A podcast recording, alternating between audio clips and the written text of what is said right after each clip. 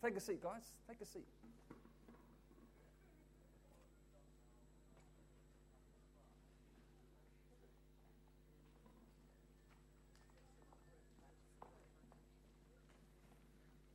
Now, I, call, I called today's message, Why C A P?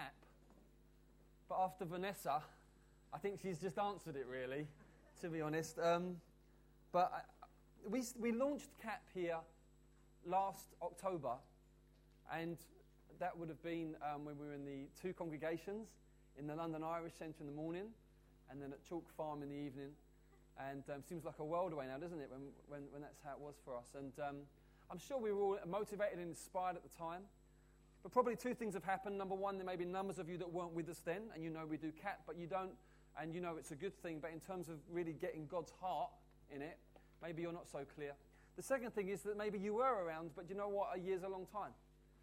And it can just be good to go back again and look at this subject and see that it's not just a marginal thing, but this issue of debt, um, not just financial debt, but everything about debt is very close to God's heart. And um, just I want us to just be, be around God's heart for these kind of situations again, just to make sure that we're not just going through the motions and going through uh, doing it as a routine, but that we're really pumping with the fire of God about this. Does that make sense? So that's really the heart behind it. Please don't uh, assume that Um, nothing new is going to come, because even when we hear old stuff, the Holy Spirit is well able to bring it to life again in us like we've never heard it. So I'm going to pray and just ask God to help us. So Father, we just we just say, God, we need you, and um, I want to rely on your Spirit now as I speak, that it wouldn't just be um, saying words, Lord, just saying words and hoping they'll do. I pray, God, that we would sense something of your nearness and and literally your heartbeat, Lord, would be felt in our hearts today. And um, we know that you operate at the heart level. Uh, it's not, you're not interested. If it's, if it's just externals, you tire of it. And so do we. And so, Lord, I pray that we'd feel your heart in our hearts today. And um, that we would be softened and melted again. And, and, and even there would be fresh fresh fuel, fresh zeal, Lord God, um, for what you've called us to. In Jesus' name. Amen.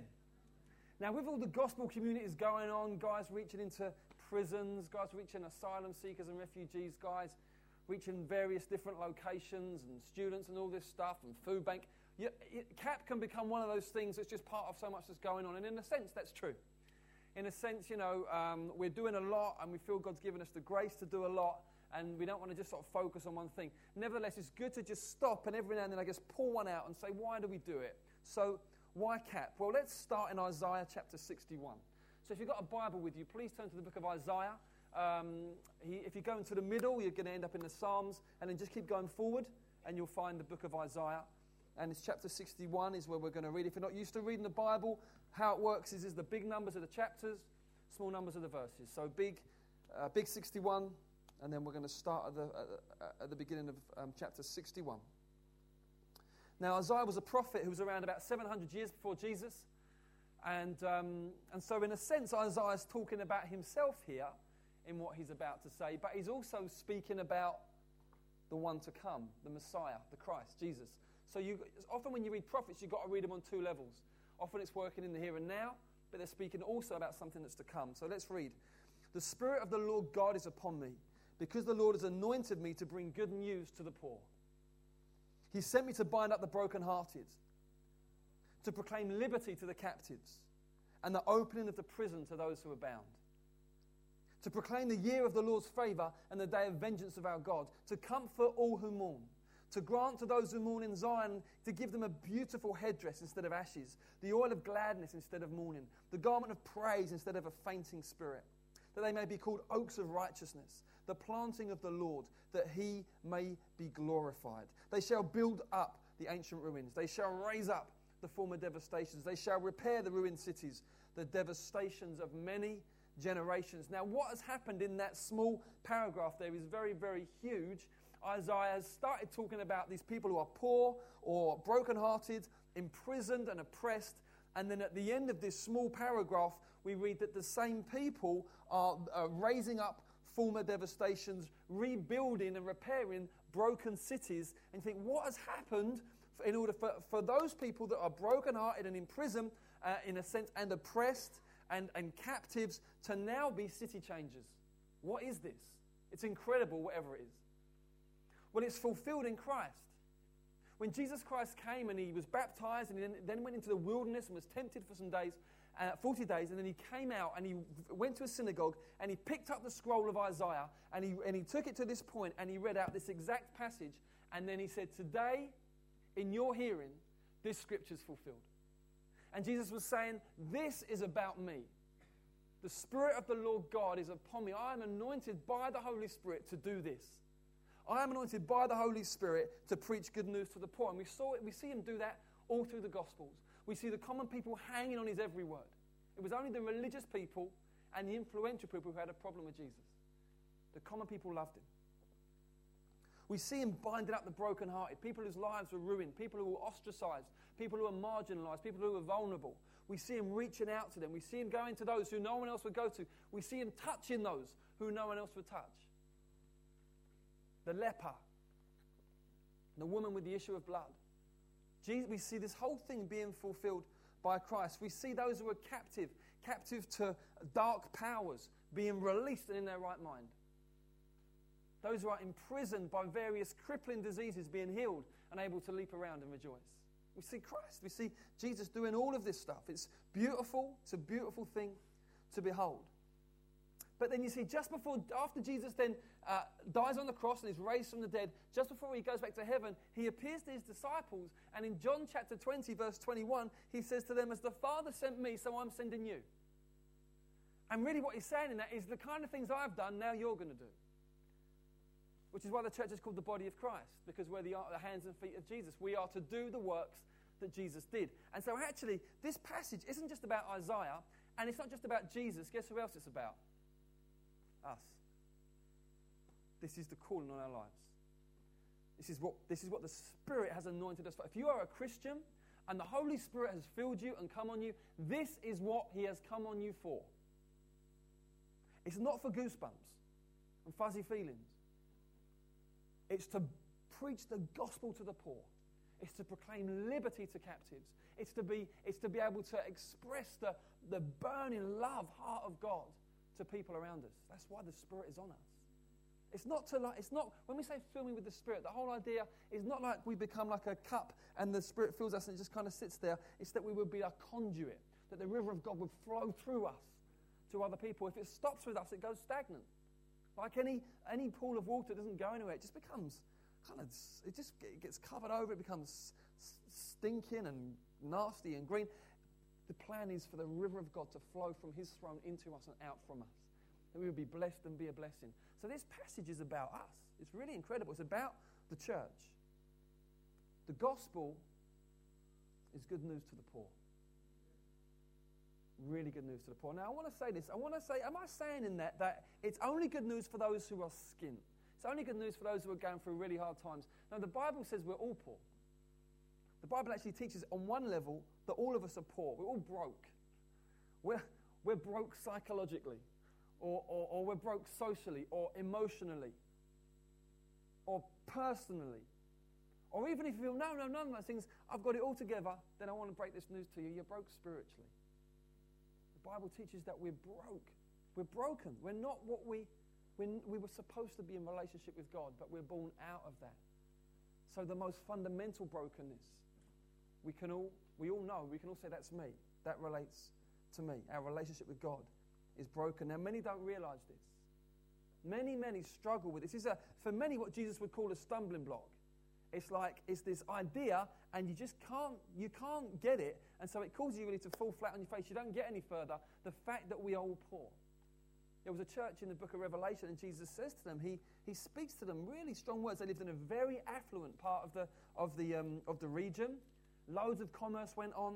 It was a place where, you know, they were they were well-to-do. And Jesus says this to them. It's in Revelation chapter three, verse seventeen. Very strong words that none of us want to hear Jesus saying to us. He says this. He says, you say, I am rich, I have prospered, and I need nothing. Not realizing that you're wretched, pitiable, poor, blind, and naked. You see, the problem was, was that they had so much that they didn't understand. They didn't see they were poor. They didn't see, they couldn't see their need for God. And it's really interesting that it's the parts of the world where actually that are the poorest parts where the gospel is really marching forward at an amazing pace. Now, why is that? Because there can be two takes on it. The first take is this. Some people say, well, the reason why the gospel's going forward there is because people need it there, we don't need it here. Or people, it's like they need a crutch. Yeah, people get the fact that, they're, that they're, they haven't got everything, so they need some kind of emotional crutch or social thing, you know, gather with other people, and it makes them feel better. So they they um, express it or interpret it psychologically. Yeah, well, that's just what's going on, you know. So and so, in order, because life's hard, people need something. That that is one take on it. I want to suggest another take for you. I want to suggest this take: that when things go wrong in life, when the money dries up, or when relationships break down, or when things start going a bit crazy even inside your head, or whatever, it's an opportunity to wake from the delusion. It's an opportunity to wake up from the delusion that you've got it all sewn up, that you've got it all together, that things are fine. It's actually could well be God's mercy, saying, do you know what, you're actually very needy. You're actually, it's not, it's not what you think it is. You've misunderstood how life is and who you are because you've been surrounded by these pretend securities. And at times, God will let them come away so that you think, well, what's going on? And God says, you, you need me. It's God's way of doing it. That is the biblical take on it, and I believe that is the truth around it. The gospel is good news for the poor. That means it's good news for all of us. If we'll only see that we're poor. If we'll only see that we are poor. And God's heart goes out to people that recognize it. When people recognize, you know what, I need something, God moves towards them. There's a there's a something in the heart of God that is triggered by that. It's called compassion. When suddenly people move away from pride and self-sufficiency and actually say, do you know what, I actually maybe I'm not the full ticket. maybe things up. Maybe it's not how I thought. Maybe I can't. Maybe I'm not the captain of my own destiny. Maybe I can't figure it all out. Something in the heart of God, this compassion triggers, and he moves towards us in that place. And in that place where actually, where we feel like, do you know what? Ouch, I'm weak. And we feel like maybe I'm a bruised reed. The Bible says, a bruised reed he will not break. Wow, what compassion. There we are in our pride. A few things happen, and we're like, ouch, we see it for how it is. You think at that moment, God might kick us when we're down, or say, I told you so. Instead, he comes with his compassion and says, I love you. Let me lift you up. The Bible says that a little smouldering wick, like on a candle, you know when you have a candle and you think, oh, it's nearly gone, it says that he won't blow it, he won't snuff it out. He'll put his hand around it, protect it, and nurture it back. It's the mercy of God. The gospel is good news to the poor. And you may be here today, maybe, you're, maybe you, you can't relate to Vanessa, maybe financially you're, you've got no debts, you're in a great place, things are, things are going well. And I just wanted to just say, please stop and, and please, please think about things. Please don't take a kind of false comfort from that and just think, everything's fine. Everything's fine. I want to suggest to you that it isn't without him. That you were made for a relationship with him. That you were made to know him. And until you really know him, the life that you live is a kind of half-life. There's a, there's a deadness about it. He said, Jesus said, I've come to bring life in all its fullness. Why C A P? Second reason. There's three reasons. Second reason, God cares for the whole person. Some people think God cares about the soul and the spirit, but you know the kind of the mind and the body, God's not kind of interested in that stuff. It's not, it's not very spiritual. Not true. God cares. God made the physical creation, didn't he? God spoke it all into being, and then what did God say about it? It's good. God cares about the whole person. You know, you read in the story in the Metro early this week about that couple who, the suicide pact couple, the guy was an ex-army guy, married a woman, with, she had special needs of some sort, and uh, but her, pro, her her application for incapacity benefit was still being processed, so she couldn't get any benefits, but she couldn't get J S A, Job Seekers Allowance, because she really, you know, really did not have any employable kind of uh, skills at all, and as a result, they were living off a pittance, and uh, in the end, they just couldn't. They used to walk twelve miles every week to a soup run, walk twelve miles to get some vegetables and soup, and then home again. And in the end, they just said, we can't do this. It went on for months and months. And they used to live in one room of their house. Just, I could only keep one room warm.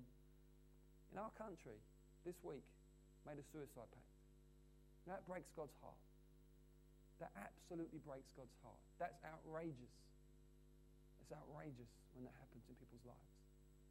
And it, it makes it makes God's makes God weep, that kind of stuff. And it we should feel the same the same thing, because God cares for the whole person. We see it in Jesus. He taught the people for three days, and then he said, well, don't send them away. We've got to give them something to eat. These disciples are saying, there's five thousand of them. What do you mean, give them something to eat? And Jesus did a miracle. But what did it come out of? Compassion. He said they might faint on the way home. I love it. When Jesus raised the little girl from the dead, what did he say to her? He said, Talitha cumi, little girl, arise. And then what did he say to her parents? Get her something to eat. Oh, get her some cornflakes. She's been asleep for a while. Amazing. Isn't it beautiful? You just see it's not all highfalutin, la-di-da. He cares. He cares for the details. He cares for every element of our lives. Jesus is God manifest. You'll know what God's like. Look at Jesus. Look at him care. Look at the way he is. In Matthew twenty-five, Jesus says, you know, it's going to be decided on the last day in terms of who's the sheep, who's the goats, who's with me, who isn't. By, by what? Well, by did you, did you feed me when I was hungry? Did you clothe me when I was naked? Did you visit me when I was in prison? Wow. Why? Because he cares for the whole person. It's God's heart. We've got to get this. Historically, you see, the, the liberal churches have been really good at doing the good works, and but really not good at preaching the gospel. The evangelicals have been really good at preaching the gospel and really not very good at doing the good works. And uh, Christian maturity is preaching the gospel and doing good works. That's the heart of God. Jesus made it really clear that words and words alone are not enough. They aren't. Words are vital, but they're not enough. What did Jesus say? You're the light of the world. You're the light of the world. A city set on a hill can't be hidden. Who lights a lamp and then covers it over? Let your light shine. Why? So that people may see your good works. And then what? Glorify your Father in heaven. There it is. Good works should be central to who we are. We don't get saved by good works, do we? But we get saved for good works. Central to what we are saved for. It's very, very important. All of creation is sacred and good. It is, it is when you clothe someone or feed someone, it's part of the kingdom of God coming. It's saying this is what God's rule looks like. Care for you. To just care about someone, you know, caring about someone done out of a motive, Christian motivation is part of your worship. It's part of your expressing the kingdom of God. It's, it's massive, massively huge. And it's, it's, we need to we need to just be carrying that in our heart. And the third thing is this. Why C A P? Because God loves clearing debts. Isn't it a nice feeling when you clear a debt? Anyone here cleared a debt before? Some of you students are like, no, but I hope to one day. Yeah. Clearing debts is a, is a really nice feeling. And God loves to clear debts. It's uh, to live with debt over you is, is not nice. And, you know, at this point, I, my aim, by, in, by I understand how it works. In our country, with study, and I, I get how it works. I'm not trying to put anyone, put anyone under anything, so don't hear what I'm not saying. But nevertheless, It, to live with that over you, you just think it'd be really nice when that's gone. Yeah? Because it just kind of sits there at the back. Do you know what I mean? It just kind of sits there and um, gradually reducing, hopefully, but just sitting there. And when it's gone, it's just that, ah, it's a beautiful thing to clear debts. In fact, Christian, the Christian teaching teaches that don't live a lifestyle of debt.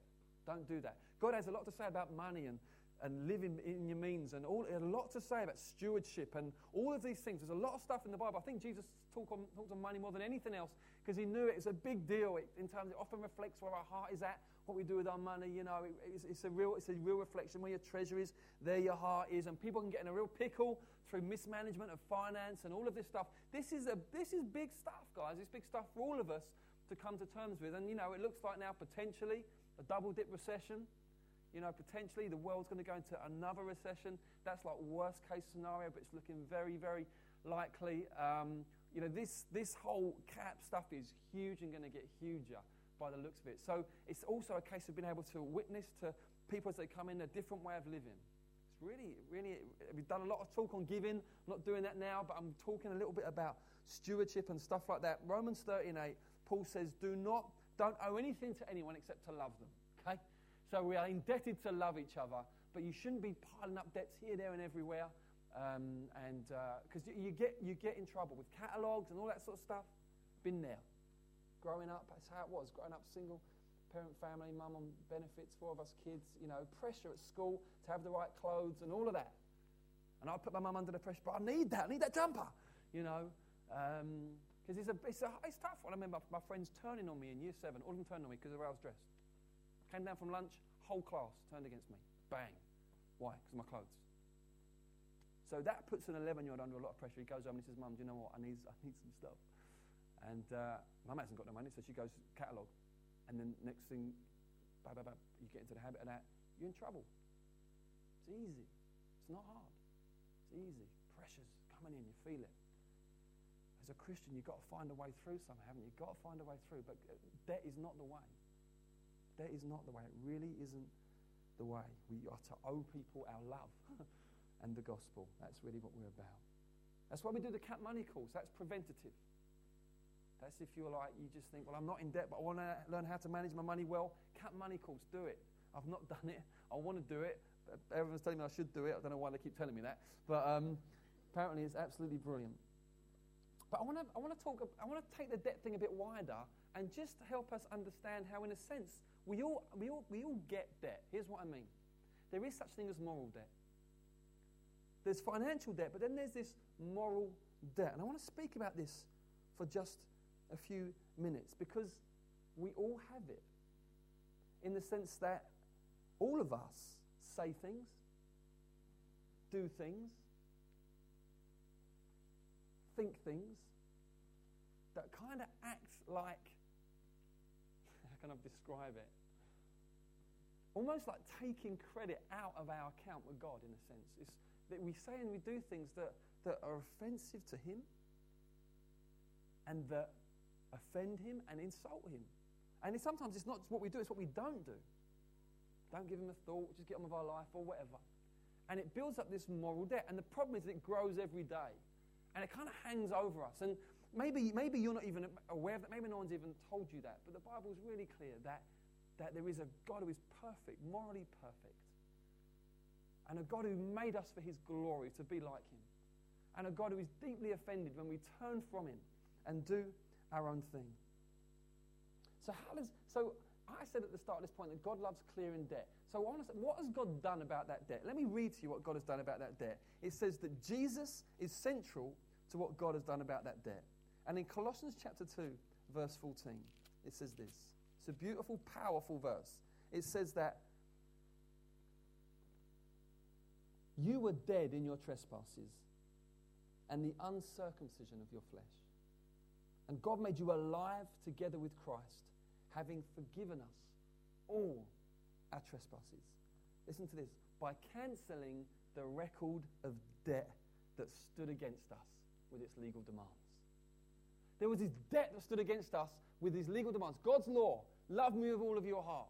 Do not steal. Do not commit adultery. Honor your parents. You know the Ten Commandments, or maybe you don't. Don't give a false witness. Don't say things that are untrue. Don't murder, which gets to the heart of the matter, includes being angry with people. All the stuff. There's this legal demands which we constantly fail, and this debt, this moral debt, builds and builds and builds. And the Bible says that through Christ, God has cancelled the debt. This He set aside. So He's got a debt, and He has set aside. And what's He done? He has nailed it to the cross. So when you see Jesus' hands being nailed to the cross, also see against it that he, the, the moral debt that me and you owe for the things we do, bang, being banged into that cross. And it's God saying, I no longer hold this against you. Bang, into Jesus. Jesus taking the judgment and punishment for our sins. Why? So that we could go free. Now that is why we come and we sing and we celebrate on a Sunday and other times. That, that is why we do it. Why? Because we are those whose sins have been forgiven, whose debt has been set aside. And isn't it a beautiful feeling? Yeah. it, it's, it's incredible. It's miraculous. It's glorious. And so what C A P is, is this. It's not, it, it, it, on the one hand, it's a practical expression of the gospel. We're saying, do you know what? God cares about your financial situation as well as your soul. Okay? So it practically expresses the gospel, but it's more than that. It's a prophetic signpost saying, you can have more than your financial debts cleared. You can have your moral debt set aside.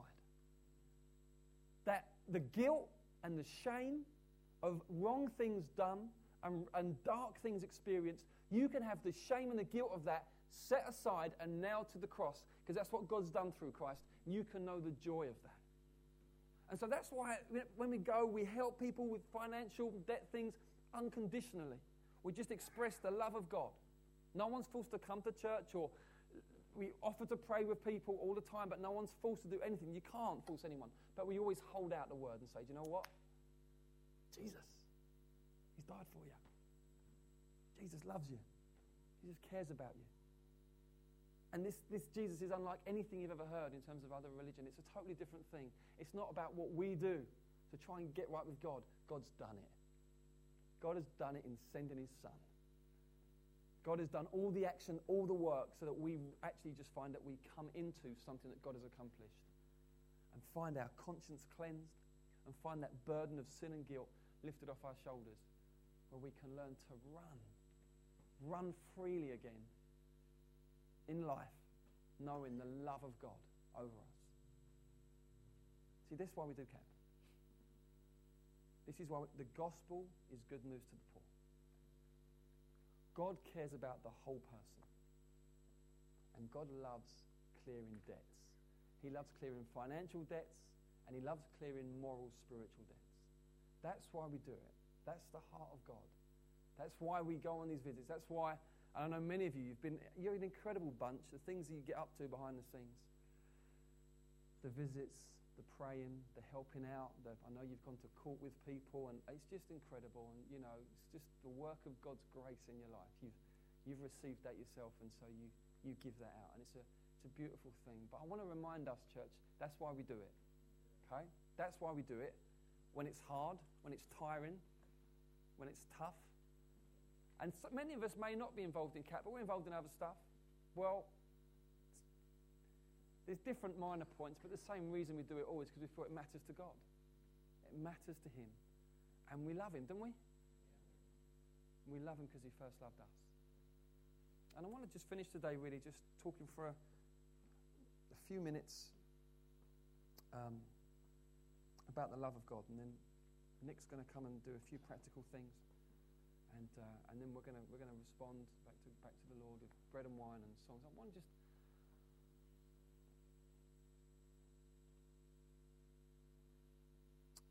The Bible says love is the greatest. There's lots of things going on in the Christian life. There's faith, there's hope, there's fellowship, there's there's kind of military, come on, let's let's take ground and all that sort of talk, which is great. You know, you know me, I love all that. We're into all that, yeah.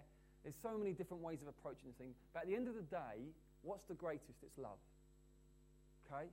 So if we were like amazing faith church and saw breakthrough and this, that and the other, but the love wasn't there, we, we, we've... we're not doing well.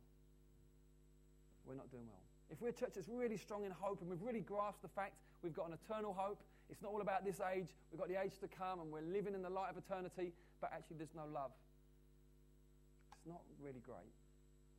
And the Bible says, you know, that you can have an amazing spiritual gifts and you can have speaking tongues of men, languages of men and angels, but without love, it's just like clang, clang, clang. It's, it's, a, it's a, oh, it's ugly, it's horrible.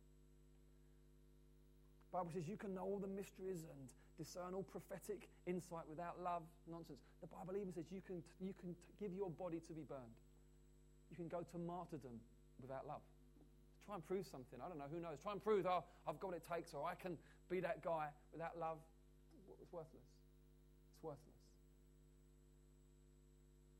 And my prayer, my hope for my own life, as a just as a person, as a Christian, as a husband, as a dad, as a member of this church, and as one of the pastors of this church, is that my life will be marked by love. And I'm saying, God, you know, if there's if there's nothing else, I want loads. If there's nothing else, that's that's the that's the thing, that's the thing, because that's the greatest. That's the greatest, and that is the heart of God. That is the heart of God. He loves faith. Without faith, you can't please him. He loves it. He loves it. He loves bold moves. He loves all of that. But he's always got he's always got another eye towards what's driving it, looking for love. Love for him. Just love for, love for him. It's a big deal. Just to love him, to be devoted to him, to love him, because love will, love will get you to do stuff that nothing else can. Yeah, just that you love him, that you love each other. That is so important, that in all that we're doing, some of us it's a bit mad, running here, there and everywhere, that we make sure that we're loving each other and that we're giving time to that. It's really, really important. And, uh, and we're learning how to do that. Not just sticking with the same people, but not, not being cliquey, just learning to love each other and honour and prefer each other, build each other up, give space for each other, prefer each other, forgive each other, all of these things constantly. Constantly learning to, learning to think in the best of each other, being patient with one another. And then when we love those who aren't part of the church here, those who maybe don't know the Lord yet, we're going to bring them into something really rich. We're going to bring them into something really like, oh wow, this is this is this seems like the real thing, because it is. So I just want to end with that really and say, let's let everything we do be fired ultimately by love, by God's love. Uh, it's the great leveler. It's the centre. It's what drove God to give his one and only son, isn't it? He so loved the world. You know, there will be sacrifices. There already are. I know a lot of us, you know, even today, a lot of you, well done, you got it with the crazy transport all up the wall. Sacrificial. You could have just thought, I'm going to go home, but you didn't. Sacrificial. It's commend you for that. Um, the only way you can keep sacrificing and not dip into just living the easy life has got to be if you constantly, you keep yourself in the love of God, yeah? Just keep receiving that love. Why? Because we love because he first loved us. So keep yourself under it. Keep meditating on it. Keep receiving it. Then you can give it out to others. Don't just don't just try and do it out of your own resources. It runs dry pretty quick. Take it from me. Yeah? Let's just be still before God for a moment, shall we?